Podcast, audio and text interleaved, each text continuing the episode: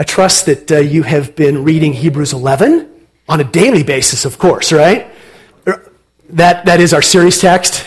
It's only been a couple of weeks. Come on. of course, you remember. Hey, are you familiar with the name Iditarod? Know what the Iditarod is? World famous, you know, sled dog race in, uh, in Alaska. It's also known as the last great race by many who, uh, who do it. And each year in early March, there are 60 sled drivers known as mushers, and their team of dogs, they race from Anchorage to Nome. It's about 1,100 miles. They go through brutal terrain, and they face temps sometimes as low as 60 below zero. And they do this for 10 to 15 days. Sound like a lot of fun? There's, there's an interesting story behind the race I was, I was reading about this week. In, in 1925, hundreds of children in Nome had been exposed to diphtheria. And in those days, children commonly died from the disease because widespread vaccinations were, were not a thing yet. They hadn't been introduced. And the only one that was known to combat diphtheria was, was far away in Anchorage. And so, to get the serum to Nome as quickly as they could, teams of riders and their dogs, strategically placed along this path between the two cities, carried the serum to Nome in relay fashion.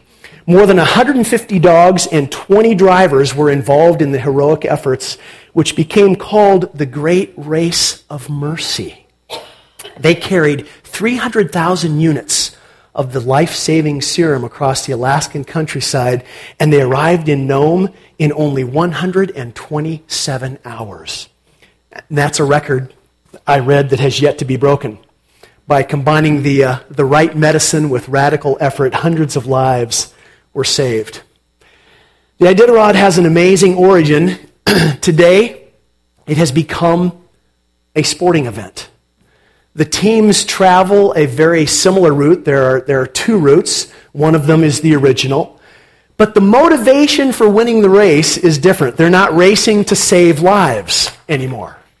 They're racing for notoriety and for money. This year's winner took home $70,000. The second place winner took home $63,000. Third place took home $58,000. Make you want to run a sled through Alaska next March when they, when they get this race going. Well, here's the thing. I, I, I got to thinking, you know, if we're not intentional as the people of God in this world, the church of Jesus in this world, the same could be said of us. What was once a life saving mission can become much less than that. Jesus told his followers, you remember this from our study in Acts, that they would receive the gift from God, from the Father, which we know to be the Holy Spirit, who would then empower them to be his witnesses, Jerusalem, Samaria, Judea, to the ends of the earth. And so, as a church, I think it's always good for us to ask the question are we doing more than simply gathering people and going through the motions of Christian discipleship? Are we just kind of living a nice life together? Or are we motivated by a sense of urgency? By the truth that we have been given a life giving message? That's the mission. And the race is on. And we're a part of it as the people of God. And at the heart of all that we do, is that five letter word that we've just sung about, that word, faith. Faith is what God has called us to. Faith is what establishes our relationship with God on a daily basis. Hebrews 11 starts with these three verses. Rachel, can we put that first slide up? Now, faith is confidence in what we hope for and assurance about what we do not see. This is what the ancients were commended for. Faith is the unseen. God dwells in the unseen because faith is all about trusting in the character or the nature of the object in which we put our faith. And we've talked about this. God calls us to trust Him because He never fails. This is what the ancients were commended for. And we know that the ancients is a reference to those people in the Old Testament who walked with God long before Jesus came to earth.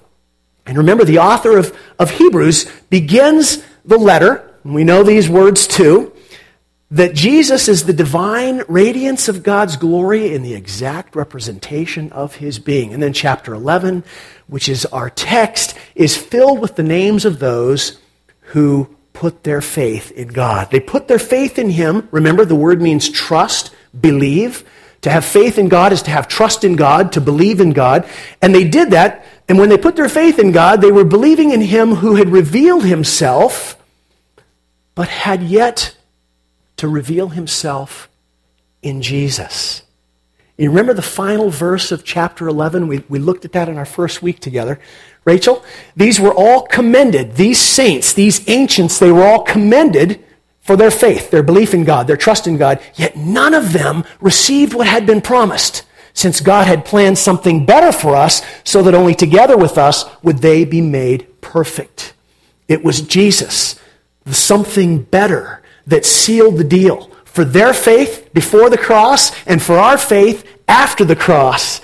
They walked with Him they honored him by trusting him, and they didn't have Jesus as the supreme revelation of who God is. And as I confessed earlier on one Sunday, I may be reading too much into these words, but I think there is a bit of an edge and a challenge to his words. Something like, if they could do it without Jesus as their example, then what is our excuse for not walking faithfully with God? we have two additional benefits in our knowledge of Jesus. First, we understand that He's the one that makes us right with God. There's nothing that we can do apart from putting our faith in Christ and His atoning work on the cross that grants us relationship with God. And second, we have the marvelous revelation of God's character, known more perfectly in the person of Jesus. And Jesus reveals clearly to us that a life of faith trusting in the good and perfect character of God is the life that pleases Him. And that leads us to the key verse in this entire chapter that without faith it's impossible to please God. Because anyone who comes to Him must believe that He exists and that He rewards those who earnestly seek Him. And, and remember, we've said that that is, in a sense, it's kind of the subjective becoming the objective. That when you are willing to step out and to trust, suddenly the reality of God dawns on your life. So, allow me to use my spiritual gift of pointing out the obvious to say that pleasing God ought to be the highest priority of the people of God. And there are a couple of reasons for that. First, because He's God. And it's not a bad idea to be on His good side. Would you agree? Second, why would we not want to live to please the one who has done abundantly more than we could ever deserve through his son's sacrifice on the cross? Amen? That is our motivation. so, three Sundays ago, we considered the examples of Abel and Enoch and discovered that faith is demonstrated in the posture of one's heart in response to what God desires. The heart of faith says, okay. The heart of faith says, Thy will be done. I don't get this, but you're God and I'm not, and therefore it is your will that I'm interested in. Abel got that. Cain did not. Enoch got it too. And God was so pleased that he took Enoch. Now, there is a reward. Can you imagine? So, this morning, let's consider another lesson about faith from the example of Abraham. He is one of the ancients referenced in Hebrews 11. And it's one that I think leads us nicely into our celebration of, of communion together. So, let's stand together and read a little bit about Abraham. let's read together. By faith, Abraham, when called to go to a place he would later receive as his inheritance, obeyed and went, even though he did not know where he was going. By faith, he made his home in the promised land like a stranger in a foreign country. He lived in tents, as did Isaac and Jacob, who were heirs with him of the same promise. For he was looking forward to the city with foundations, whose architect and builder is God. And by faith, even Sarah, who was past childbearing age, was enabled to bear children because she considered him faithful who had made the promise. And so from this one man, and he as good as dead, came descendants as numerous as the stars in the sky, countless as the sand on the seashore. All these people were still living by faith when they died. They did not receive the things promised. They only saw them and welcomed them from a distance, admitting that they were foreigners and strangers on earth. My sisters and my brothers, this is the word of the Lord. Amen. Go ahead and be seated. Life of faith. God's call to Abraham. At the time, Abram, when he called him. Rachel, can we put our, our question up there? I want you to just talk with a neighbor for a couple of minutes about this. What did it require of Abram, physically and emotionally, for him to make his home in the promised land like a stranger in a foreign country. That's what the writer of Hebrews just said. He was, he was obedient to God, he packed up and away he went, didn't know where he was going, lived in tents like a stranger in a foreign country. What did that require of Abraham? Yes, it required faith. But put, put some feet on that. What else? What else? Talk about that practically speaking, what, what were some of his concerns and doubts? What would be your concerns and doubts? Well, there's a lot of buzzing in here. I'm just not sure you're talking about the question. what do you think? Yeah, what's for lunch, right? How about some feedback? Who, who wants to, to share? What do you think? What was involved? Physically, emotionally? Yeah. Yeah. Which is probably what his family thought. Neighbors, you know, people who knew him. For sure. Yeah, yeah. Yeah, absolutely. The word from the Lord was the spiritual. That evidently was very clear because he did it.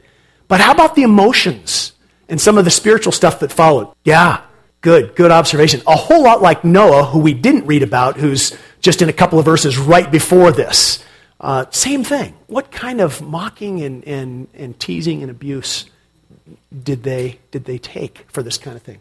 And I think we can easily write that kind of thing off, but yet it, I don't think that it makes, I don't think it makes the faith any less when a person has to really struggle with, wow, this is significant. Which is probably, can I just throw a card on the table and say, that's probably not what we do well in these days when we make the gospel something like just ask Jesus into your life and he'll be your best friend and all your problems will be solved. Are you kidding? I mean, I think we probably ought to be challenging people to count the cost. Absolutely. Yeah, yeah. So true.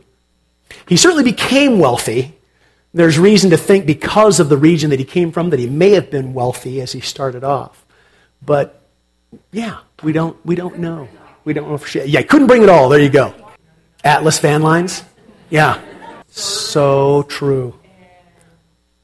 And the who knows where part, Karen. He didn't know where. Can you imagine? I mean, there's a dynamic we don't think much about. Sarah's thinking, What is wrong with you? It's so true.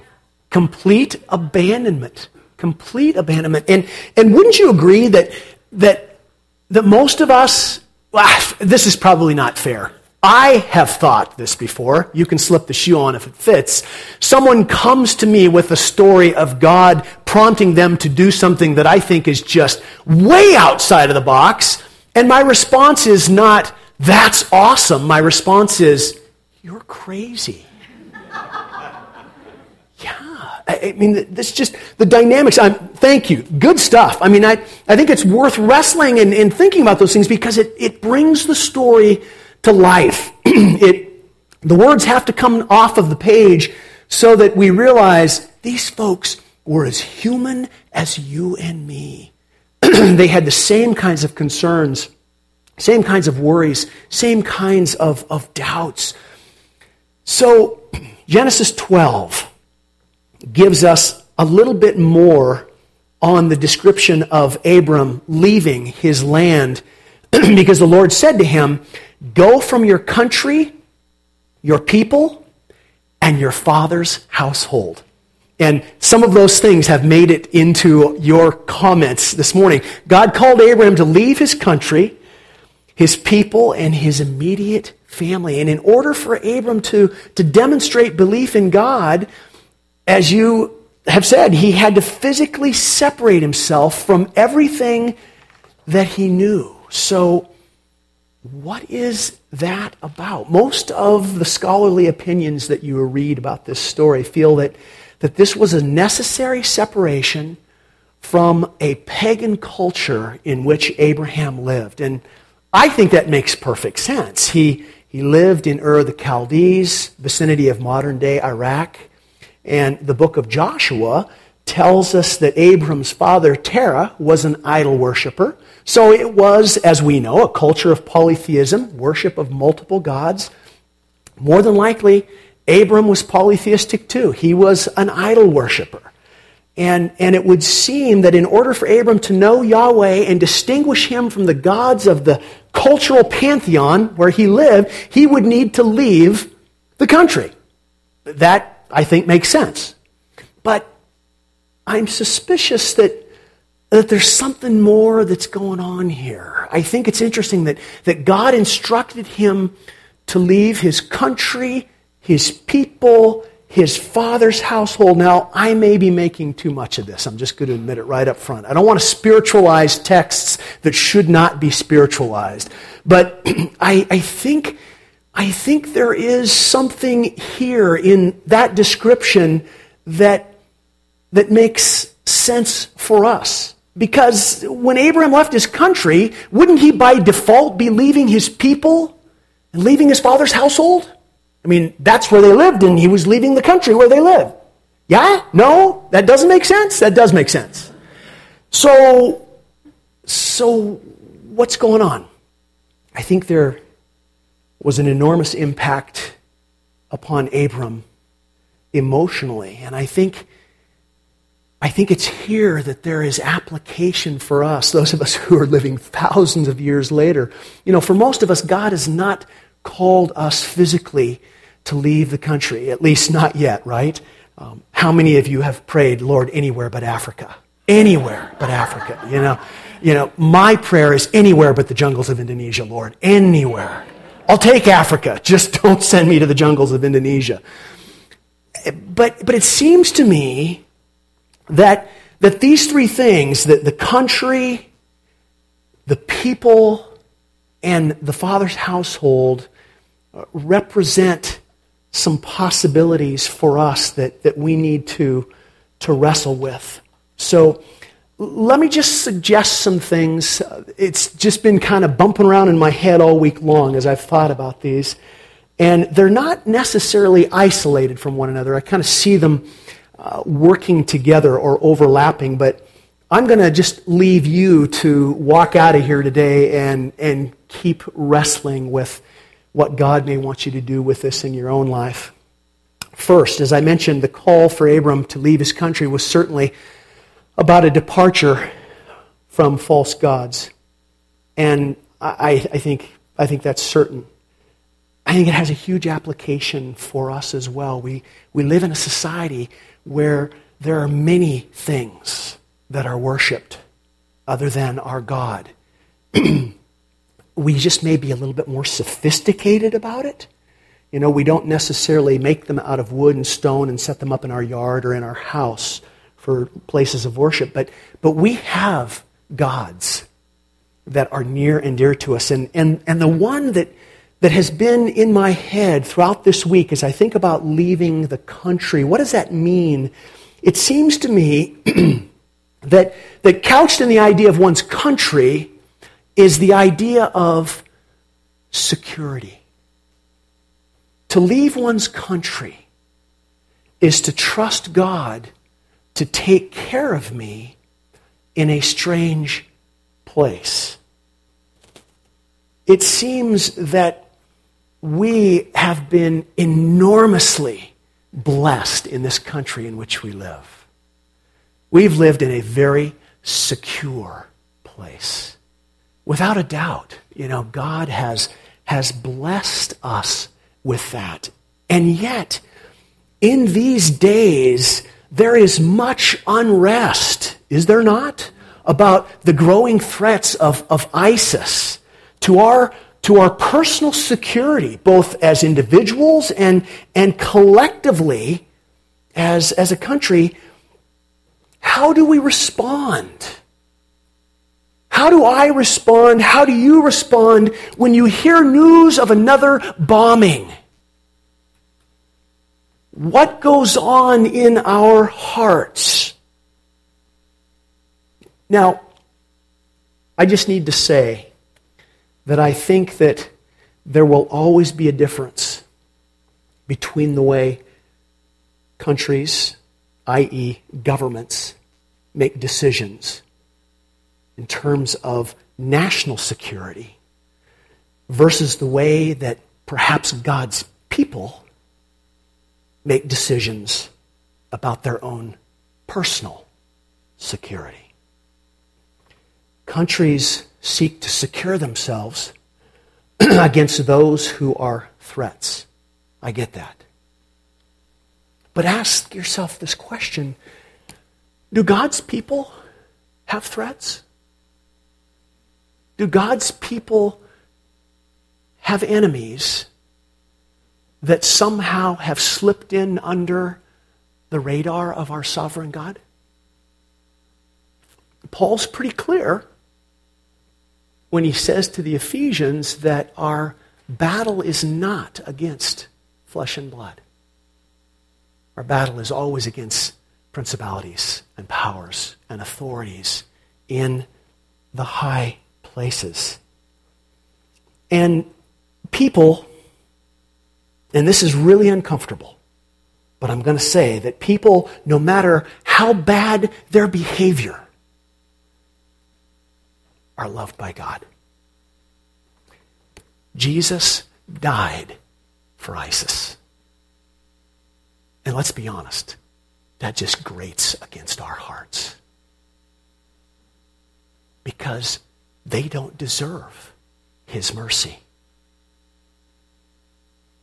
And neither do we.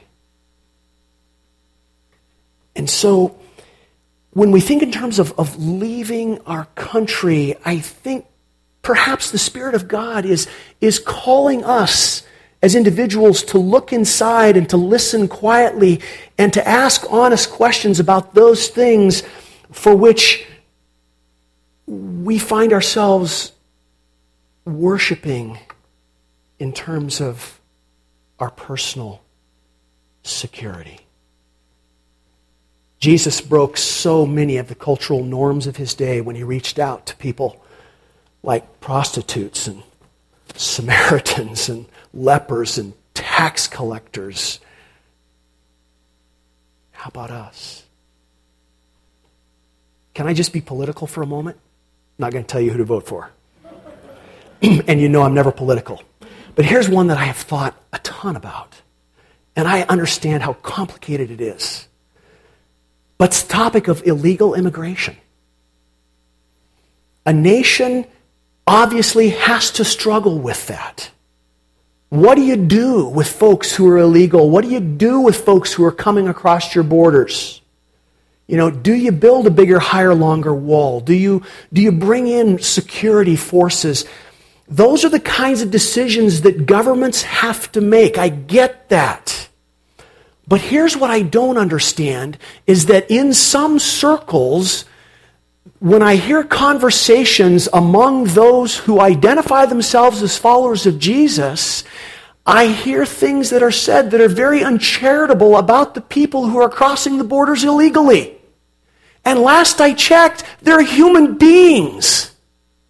They're human beings that are living in a crap hole called Mexico that is filled with corruption and pain and nasty stuff. Am I saying open the borders to them? I'm not.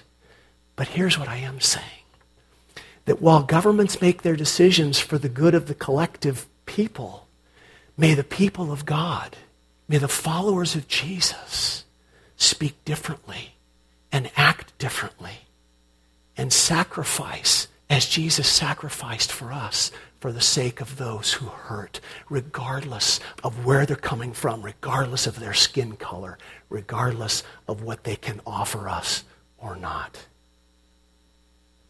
Is that okay? Okay, it's all the more political I'm going to get, folks. It makes me think of a second challenge in God's call to Abram. Abram was called to leave his people, and to leave his people was to leave those who were like him, those who thought like him, those who, who shared his cultural norms and traditions and, and worshiped the same gods. And, and that makes me think that, that personal comfort can be another God, that perhaps the Spirit is calling us to forsake. You know, as humans, we're much more comfortable with people who are like us and, and we're, we're, we're easily threatened by those who are different. It's hard to find justification, though, in the life of Jesus for a life of, of personal comfort. We struggle desperately. I struggle desperately between wants and needs. God has promised to provide our needs, and, and I think, truth be told, we probably need a whole lot less sometimes than what we think. And so, again, my hope is, is that we'll, we'll open our, our heart, open our, our spiritual ears to, to what God may be saying to us in terms of personal comfort and, you know, convenience and ease and all the things that, that go along with that. My brothers and sisters, let's die in the saddle because we're going to die anyway. And I don't think any of us, if we're honest, wants to enter heaven and hear those words, whoa, way to live a comfortable life. No. Well done, good and faithful servant. One who gives himself for the sake of others. And of course, bondservant to Jesus means one that has been set free from a life to self to a life lived for the sake of our Lord, giving ourselves away for the sake of others and their personal comfort. The third thing that Abram was told to leave was his father's household. Man, this one just kind of rocks my world. You know, in that culture, children stayed close to their parents. They oftentimes, you know, the, the, the, father's house expanded to include the son and his new wife, and, and then the next son and his new wife, and, and then the grandkids. And, you know, I, I mean, it was, it was much more of, of a commune, commune, if you will. Um, the family network was really important. Not only was it physical support in, in the labors of life, such as you know work in the fields, the farm, you know, with the animals, but it was also it's also a source of identity. And we see this a lot in the scriptures. A, a, person was known and identified according to their father. I'm sorry, ladies, it was a patriarchal culture. So, you know, this father was, you know, had, had this son and this son had this son, and, you know, you you read those genealogies, and, and, and that's what's going on there. They're being identified according to who they belong to, who they've come from. I think, I think personal identity is possibly another God that we are called to forsake. There's no doubt that our family of origin shapes us.